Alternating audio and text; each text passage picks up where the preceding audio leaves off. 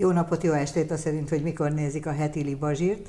Kentaura vendégünk Erkel László, díszlettervező, jelmeztervező, és az utóbbi időben szerintem most már inkább dolgozik házon kívül, vagy hazán kívül, bár most éppen azért vagy itthon, mint hogyha itthon lett volna munkád, aztán mégsem lett, és hogy egy elég nagy zajos sikered volt a 23-as év végén, jól emlékszem.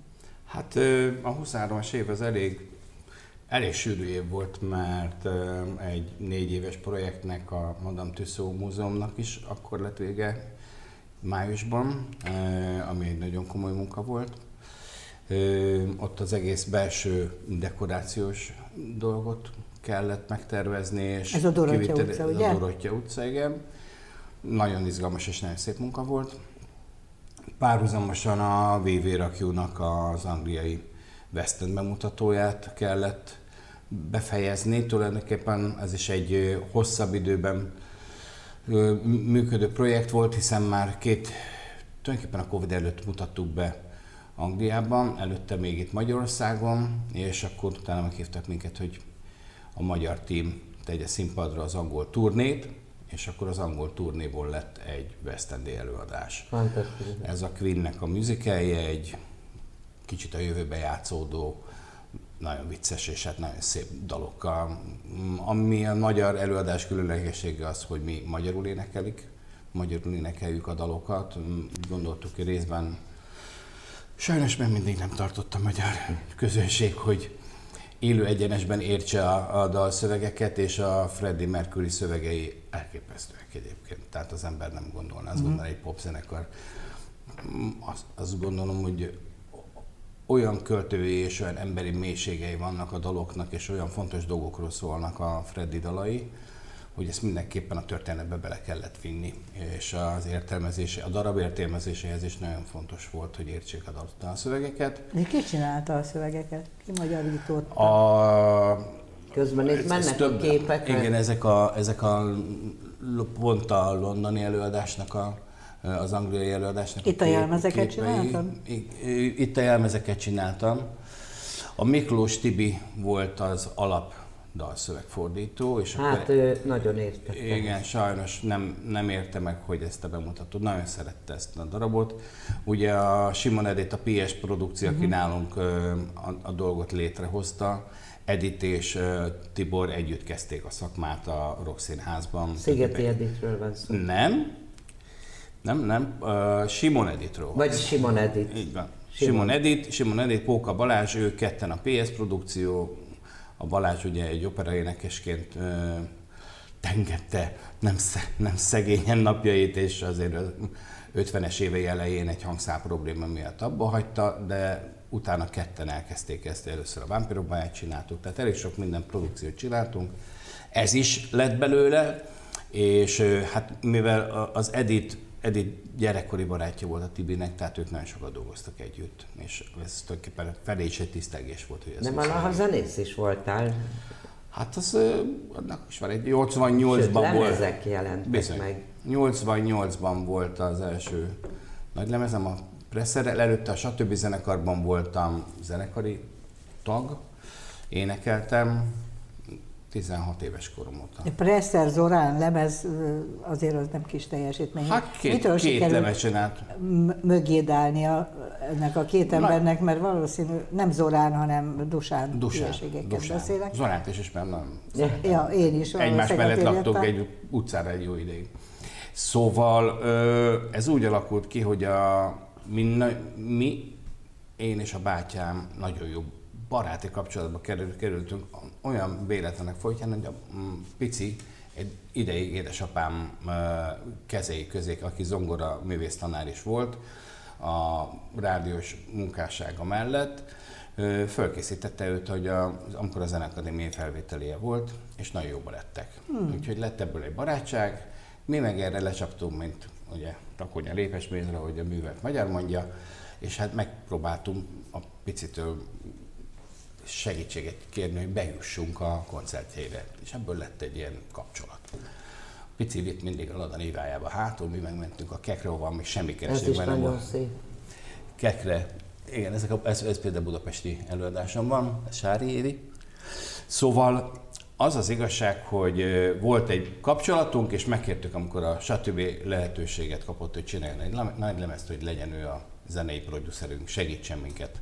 Ugye nem voltunk tapasztalatok, tapasztalatok a stúdió munkában, és akkor a pici így kerültünk éppen a látókörünkbe, mi még jobban összebarátkoztunk, és ő kérdezte meg, hogy nincs -e kedvem vele együtt csinálni egy lemezt. És akkor ebből kettő lett.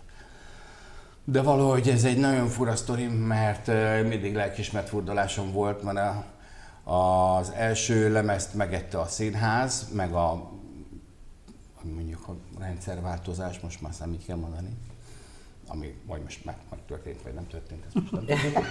de hogy elvileg volt, és akkor ugye 88-ban nagyon nagy sikerrel indultunk, csináltuk az első lemezt. Ugye de úgy vélted pillanat, hogy elvitte a fókusz, tehát hogy nem vették észre Min, azt? Hát nem, ne, nekem azért elég sikeres időszak volt, az nagyon jól ment az a lemez, de ez egy magánkiadási lemez volt, annak minden gyötrelmével.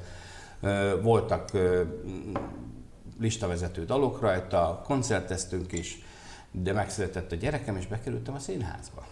És akkor onnantól kezdve iszonyú mennyiségű munkám volt, és nem tudtam annyira sokat koncertezni. Evel elment az első koncert. És nem varázsolt el a koncertezés? Mert azt gondolnám, hogy egy fiatal pasas, aki sikeres frontember, annak a, a színházi létezés akkor nem, nem olyan akkor nagy szám ahhoz hogy én hogy, nem? Hogy, hogy, hogy működöm. Tehát én festőként végeztem. Tudom, morális szakon. Festőként. Rohadt én... nagyokat festesz. Festőként végeztem, akkor, akkor kaptam, tehát minden 89 és 9 között történt, akkor kaptam Ludwig ösztöndíjat, Derkovics ösztöndíjat. Tehát nekem festenem is kellett. Mindemellett reklámgrafikus voltam, plak- plakátokat készítettem színházaknak, és lemezborítókat készítettem a Hungarotonnak, vagy akkor éppen milyen cégnek minden mellett zenéltem, és volt egy családom, és akkor született gyerekem. Tehát egy, hogy mondjam, egy picit fullos volt. Tehát, és mindegyik fronton próbáltam teljesíteni. Nem volt egyszerű. A lényeg az, hogy lett még ebből egyébként egy lemez 94-ben, az is tulajdonképpen sikeres volt, rádió volt, de én 94-ben eltávoztam tulajdonképpen egy ilyen félig kint lakó emberként a országból, már amikor be, bemutatták a Miss Saigon Szegeden, és eljött a Cameron McIntosh megnézni a premiért. Az, ahol leszállt a... Ahol ő leszállt egy rózsaszín joggingben, eszem a szívét. De most már szomorú vagyok, már múltkor néztem a képeket, hogy Jézus Máriám fiatalabb volt akkor ő, mint én most, és ez borzasztó. Na mindegy, nagyon helyes volt velünk, és, és teljesen beleszeretett a, a, abba, amit csinálok, nem belém, abban, amit csinálok, és egy év múlva már Dániában dolgoztam. Akkor is egy Misszágon csináltam, utána ki kellett mennem Londonba, Londonban dolgoztam nála, kaptam egy külön irodát, tehát ki volt nyalva feneke a, a 20 valány éves senki házének Budapestről, és akkor onnantól elindult egy ilyen tervezői folyamat kint, és nagyon sokat tanultam kint. Ami, ami De ki az, aki először megbízott benned, hogy te egy nagy díszletet meg tudsz csinálni? Ezek szerint Keró? Nem. Nem, mert hát a Saigon rendezte. Az Origo Eszeny Enikő, kérem szépen. Vígszínház büfé, Eszeny Enikő, ebben csináltam először Leonsz és Lénát, a Budapesti Kamaraszínházban annak or- Hát az egy kis kamara, én azt, azt én láttam. És utána egy évre rá... Hófehérben volt mindenki. Volt, igen, egy, egy részében. A feleségem, a későbbi feleségem volt a jelmeztervező, én voltam a díszlettervező, annak nagyon nagy sikere lett, és egy évre rá már dolgoztunk a végben, csináltuk a Story-t. A Story csinált tulajdonképpen belőlem zenész színházi tervezőt, mert Amit ott, ott a Kero meg az, Enik, az Edit, Simon Edit együtt nézték az előadást, és azt mondták, hogy na valami ilyesmit kéne csinálnia Szegeden is. Igen, mert én egy ilyen nagyon fura, real, real, realis, realista, ilyen mágikus realista színházi tereket csináltam, és úgy gondolták, hogy a Misszágban az ez pont jó lesz. Azt akartam tudni, hogy az mit jelent speciálisan, hogy zenész színházi tervező? Hát most már csak úgy külön válogat ez a szakma, hogy mondjuk valaki operaénekes, attól még nyilván el tud énekelni egy musical, csak nem jól, és ez mm. fordítva is igaz. Mm, tehát egészen másképp gondolkodunk a színpadról. Ez egy nagyon nagyon bonyolult műfaj maga a musical díszlettervezés, látványtervezés, mert nagyon-nagyon sok a jelenet. Tehát a mi Saigonban van 38 különböző helyszín, hanem 40, amit két felvonáson belül meg kell oldani, és azoknak, hogy hogyan forognak egymásba, váltanak egymás után. Ezért ez, maga, ez egy műfai sajátosság lett, főleg a 80-as, 90 évektől, hogy elkezdték miután a,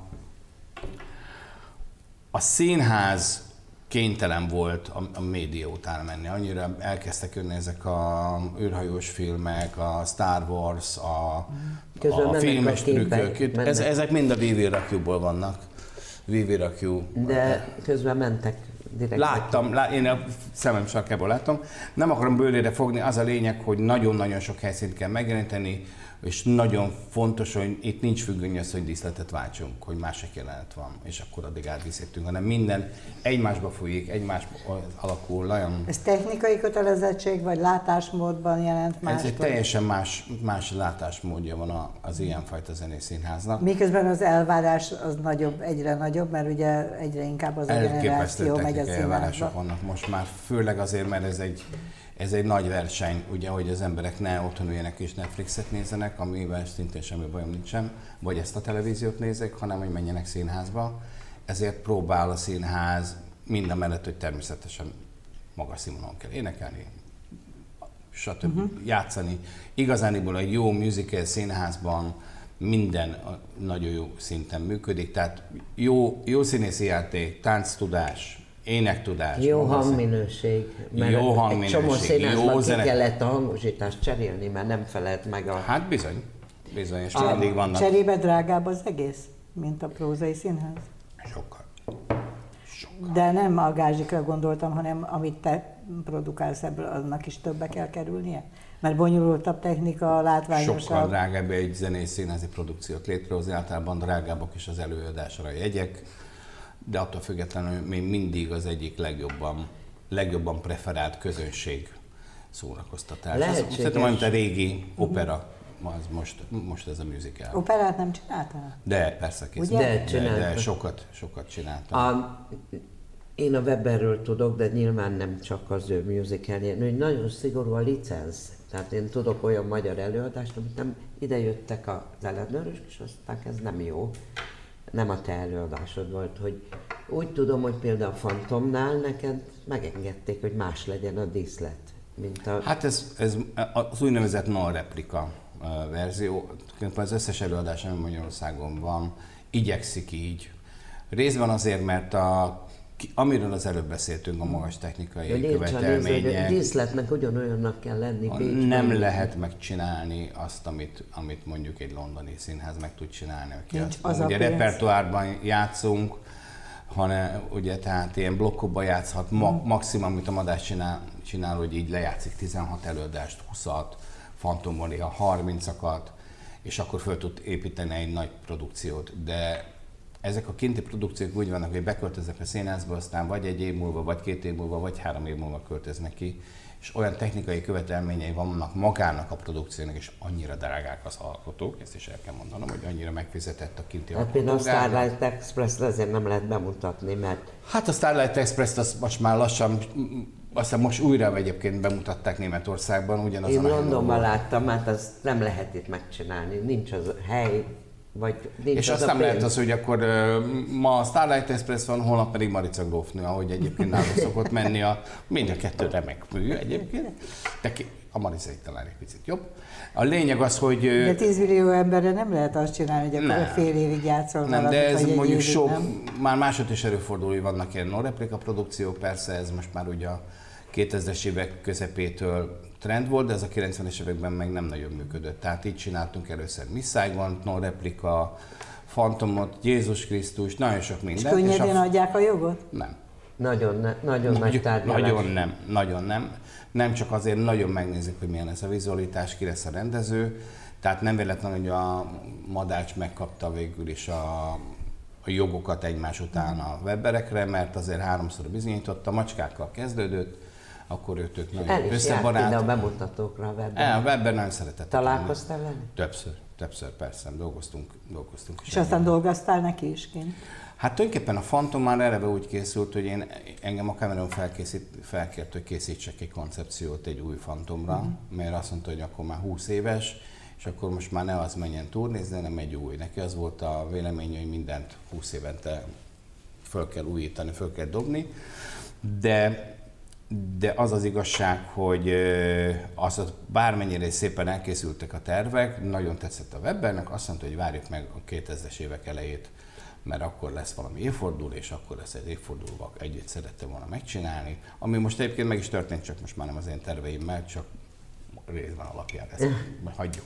Igen, van eh, ilyen? Van, van, van ilyen, de hát ugye mivel Sikeresnek én, találták és magukével tették? Úgy van, hogy mivel én terveztem a Cameronnak egy alap vizualitást, és azt ő a terveket ö, megvette, ugye kifizetett engem, mint tervezőt, hogy csináltam mm, koncepciót neki, a koncepciónak az alapgondolatait ő használhatja. Ez valahogy így van az angol jogban, tehát, hogy most nem, én, nem éppen én tervezem, de hogy az én ötleteim is benne vannak, persze nem az egész, hanem vannak benne ötletek, amiket én még én csináltam, úgyhogy lesz egy új verzió, amiben nagyon sokan van, mint ami a Budapestben. Ki ez, akit láttunk? Ez a Galileos nevű szereplő, aki tulajdonképpen a Sheikh Dávid egyébként a képen, ő a főszereplője, a férfi főszereplője Vivi Rakjónak. Mm. Ő tulajdonképpen Freddy reinkarnációja, uh-huh. vagy valami ilyesmi, de hát ez így furcsa lenne, így most ebben nem nagyon hosszú a történet. A, a lényeg az, hogy megcsinálom, ezt még 2007-ben terveztem, vagy 1997-ben terveztem, és amikor Budapesten felmerült, hogy szeretnék megcsinálni ezt az előadást, akkor az Operaház, a Madács Színház és az Operett Színház versenyzett, hogy melyik kapja meg. Uh-huh. És aztán végül is a színpadtechnika miatt a Madácshoz került, meg gondolom a Tamás személye miatt is, de mind a három ugyanebben a látványjal. Tehát megvolt már a látvány koncepció eredetileg, és akkor, amikor a Madácshoz került, akkor a Tamással még nyilvánvalóan kidolgoztuk jobban, és abból lett a végüli Fantom, aminek most volt azért a 20. évfordulója. Melyikkel kínlottál a legtöbbet? Melyik előadással kínlottam a legtöbbet? A Vámpirok volt a egyik legnehezebb produkció. Az ment a Magyar Színházban. Az ment a Magyar láttam, Színházban, igen. a Polanszki féle rendezés. Ez Ugye részben nagyon jó az, előadás volt. Úgy részben az, az, a, az, az volt ott a fő probléma, hogy ott jelmezt és díszletet is csináltam, és mindent egyszerre kellett, és ugye egy magánprodukciónál, ráadásul családinál, ami részben az én családom is, a PS produkciónál, ezért ott mindent én csináltam, és azt hittem, hogy belehalok. De megoldódott. Megoldódott. Tehát a plakátok kezdve a színház homlokzatának a, a belső interiőrt, uh-huh. hogyan dekoráljuk, de egy, közben egy fantasztikus élmény volt. Tehát magával a Polaszkival egy kicsit együtt dolgozni, ez is fantasztikus volt. Nagyon Egyébként úgy mondom, hogy nagyszerű előadás, hogy én láttam Bécsben is.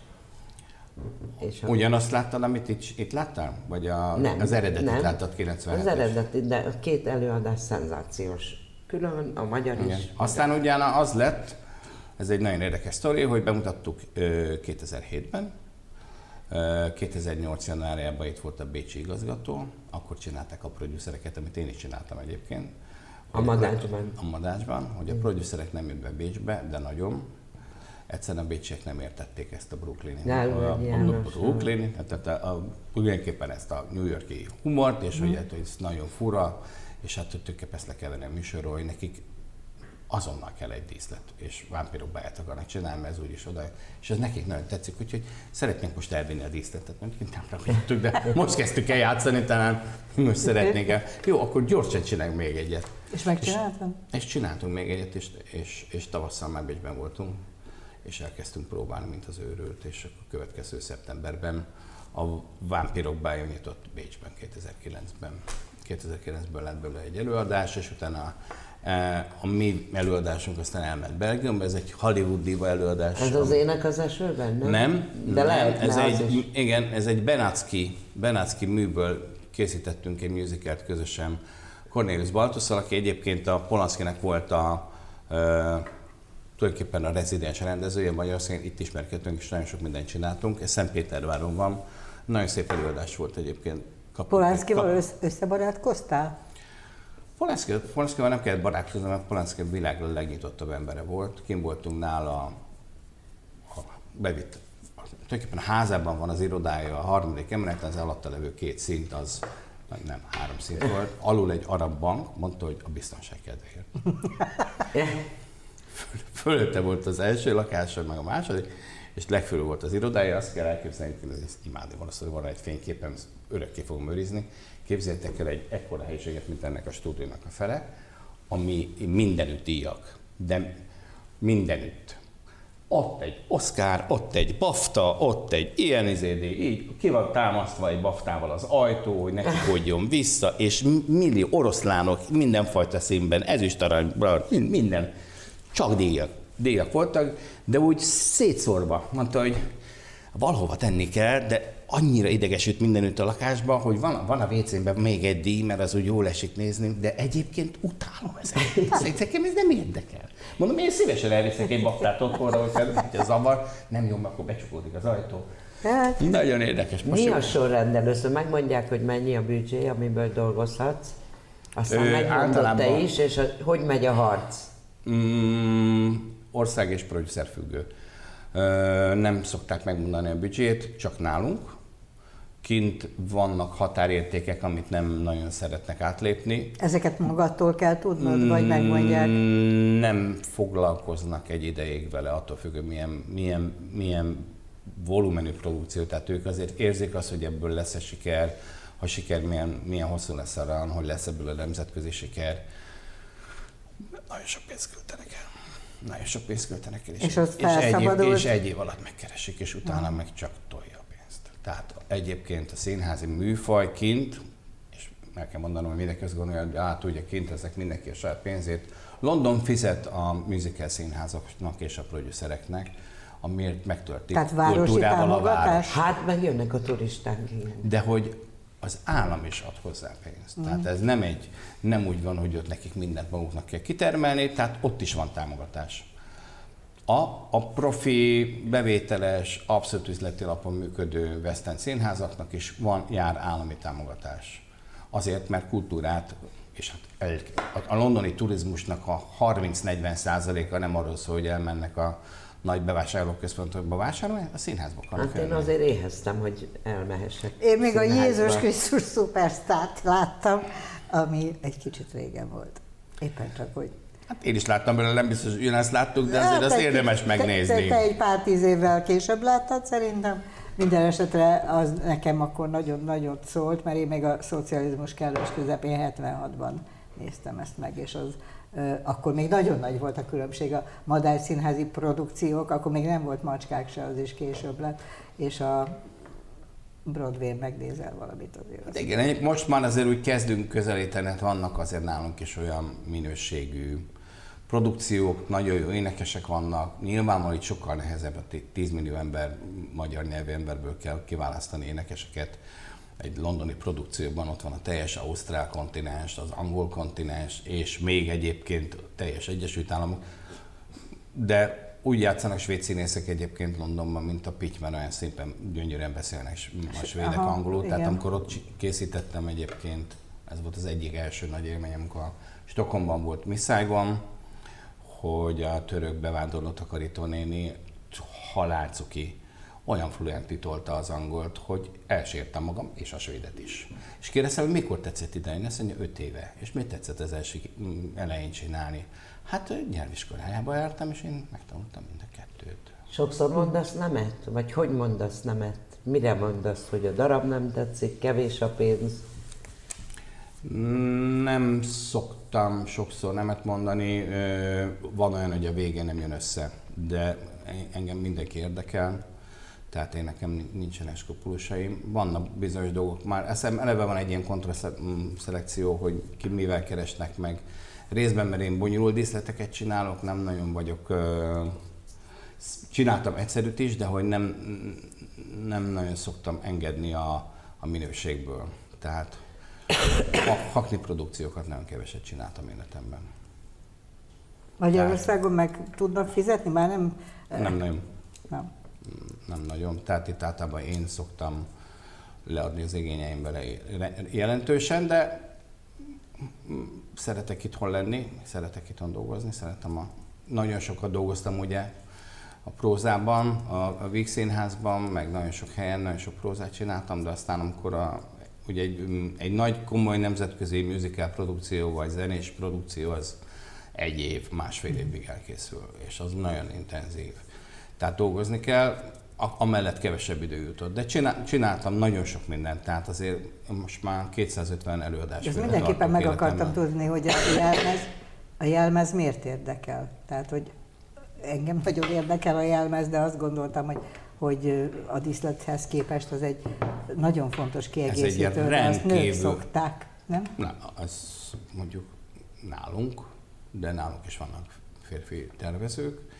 Mm, ennek egy praktikus oka volt, hogy miért kezdtem el jelmeztervezni, ugye az első házasságomban a, a párom egy jelmeztervező uh-huh. volt, és amikor magamra maradtam, én tervezem, mert nem tudtunk együtt dolgozni, nem volt olyan a viszony, akkor ö, már előtte is csináltam két-három olyan darabot, ahol jelmezterveztem, akkor elkezdtem ebben olyan komolyan foglalkozni, mert nem találtam olyan partnert, aki hasonló módon gondolkodik a vizualitásról, mint én. Nagyon jó, fantasztikus elmeztervezőink vannak, kitűnő, nagyon sok barátom van köztük. Dolgoztam közben természetesen ettől függetlenül úgy, hogy egy másik elmeztervező volt, és én voltam a díszlettervező, de én nagyon hiszek a komplex látványban. Tehát, hogy minden minden összefügg. Egyébként erről szól a musical színez. Minden a díszletem összefügg a zenével, nem csak a sztorival, uh-huh. a jelmezeim összefüggnek a díszlettel, nem lehet, hogy egy teljesen másik kor, másik gondolkodásmód legyenek, tehát én ezért elkezdtem a 2000-es évek elején nagyon komolyan foglalkozni jelmezekkel, és nem is bántam meg. Hány százalék a sikerben a zenész színháznál a látvány jelmez meg díszlet? Hát ez mindig úgy van, hogy azt mondják, hogy ha nagyon szép a látvány, akkor tovább tart. Nyilvánvalóan egy jó, egy jó vizualitás azért elvisz egy produkciót, életben tud egy picit tovább tartani. Nagy, mm, egy rossz látványjal még egy jó zene is bukdácsol, mert már nagyon föl vannak lőve az igények. Tehát olyan, mintha azt mondják, hogy csináljunk egy új blockbuster filmet, de fekete-fehérben, és tulajdonképpen egy ilyen, olyan legyen, mint a sátán és ebben most nem a sátán, még imádom végig, kétszer végignéztem, de hogy az, hogy másfajta igények vannak. Tehát hiába lehet egy szép művészi alkotást létrehozni, de ennek ellenére mégis vannak ebben forradalmi változások. Ott volt a Hamilton, egy nagy üres fa, fával borított színpad, egy kis forgószínpad volt benne, lépcsők, jöttek a klasszikusra emlékeztető ruháikban, és nem tudtam lemenni a szemem, pedig én aztán tényleg vizuális perverz vagyok. Pont a te ö, pályafutásod alatt ment végbe egy vizuális forradalom, a digitalizáció. Te azt érzékeled a közönségem? A közönség agyán is végig, végbe ment ez. Magadon ö, veszed inkább észre, tehát hogy a te munkádat változtatta meg, vagy a közönség felfogását? Az én munkámat annyi, segítette, igazándiból én, én 93-ban, 4-ben már elkezdtem avval foglalkozni, sőt 80-as években én ilyen multi, multikulturális produkciókat csináltam már koncerten is. Tehát mi úgy futottunk be, hogy mi én egy olyan rockkoncertet csináltam, vagy popkoncertet, a kettő között volt valahol, mint a David Bowie Spider-Glass című produkció, és nem ők voltak a példa, csak abban az időben, a 80-as években volt egy ilyen kreatív hangulat, és hogy Gesamkunst van a, a pop színpadon, ami azt jelenti, hogy volt táncos, de nem, de nem egy ilyen hip-hop táncos, mm. hanem kortárs tánc, vetítettünk, filmet vetítettünk, volt díszlet, volt dramaturgia, minden egyben, és közben mégis egy koncert volt. És ez nagyon tetszett a közönségnek. Tulajdonképpen nagyon érdekes módon én már akkor elkezdtem színházozni, amikor még nem is volt róla az, hogy színházba körülök. És a színházban pont azt élvezem, hogy, hogy ennyire összművészet. Nagyon szeretek közösségben dolgozni. Én imádom, hogy partnerek vannak és belepofáznak a munkámba, pláne ha jókat mondanak. És ez attól alakul jól, hogyha teamben dolgozunk. Tehát a teamwork ez egy nagyon fontos része szerintem az én fajta színházamnak, de ez nyilvánvalóan mm, részben volt amatőr színházas múltam is, tehát onnan is már... Hát én performance-eket csináltatok. Performance-eket is csináltam, meg, meg voltam egy, egy középiskolásként egy amatőr színtársulatban, amiben nagyon jó emberek voltak, tehát Kamondi Ági és a Vörös Robi és Zsótér Sanyi és valahogy itt oda kevertem, nem is tudom, hogy hogy. Na mindegy, a lényeg az, hogy én azt gondolom, hogy ezt együtt kell. Tehát nekem nagyon segít, sokat segített, hogy tanultam zenét, tudok kottát olvasni, értem a zenét, tudom, hogy hogyan kell uh, színpadon lenni, mit jelent az, hogy színpadon vagyok, és milyen az, hogy amikor színpadot nézek.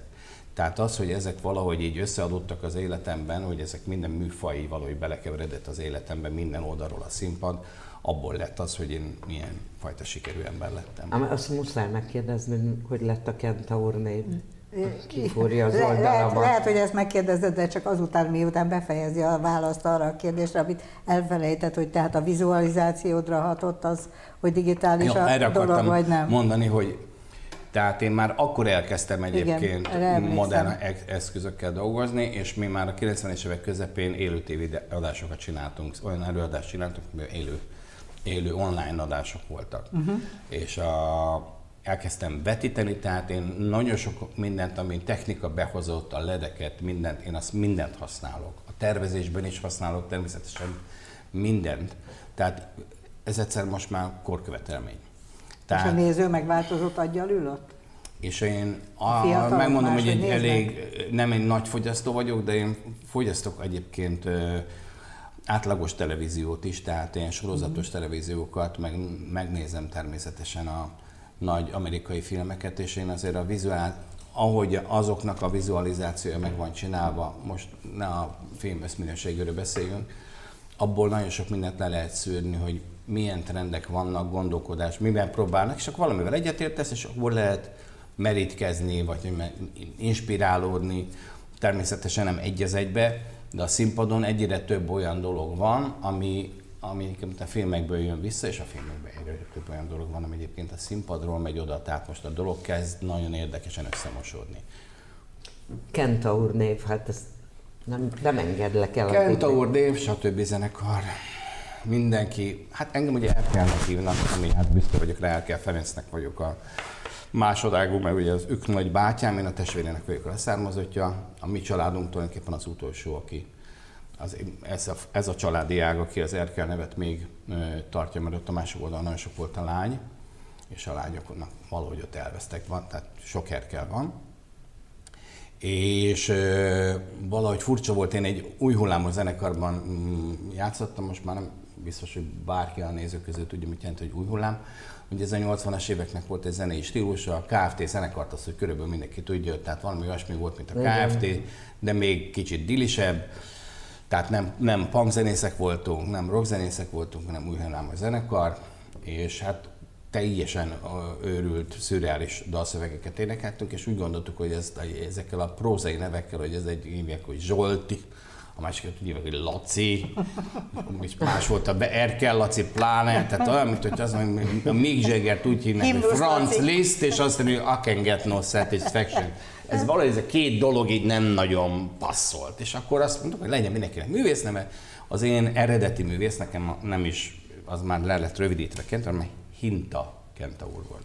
Ezt úgy tessék elképzelni, egy hintalovat, ami egy, egy kentaur. És ezt, ezt a, a gitáros meg, barátom, Seres Péter áldozatos munkájával, aki mind a ketten imádtuk a szürreális örodalmat, Leotromontot olvastunk folyamatosan 16 évesen, és minden francia őrült szürreálist elolvastunk, mert ez volt a kedvencünk, és ő ilyen stílusú ö, szövegeket is, meg kis eszéket is írt, és innen lett a hinta Kentor, és akkor Kent, valahogy lekopott belőle a hinta, és ebből lett a Kenta úr. Na. És akkor már középiskolában, már az év, utolsó évben már úgy jegyeztem a képeimet is. Ja. Akkor most már mindent tudunk. Minden, amit, amit, amit Minden, ami, ami, fontos, ami fontos, megvan. Köszönjük, köszönjük szépen, hogy itt voltál. Én is köszönöm a meghívást. Önöknek köszönjük szépen a figyelmet. Az, hogy a jövő héten mi lesz, azt majd kiderítjük. Bóta Gábor. Jaj, Bóta Gábor. hát, Gabi persze. hát persze. Úgyhogy akkor is nézzenek majd heti libasírt viszontlátásra. Bye.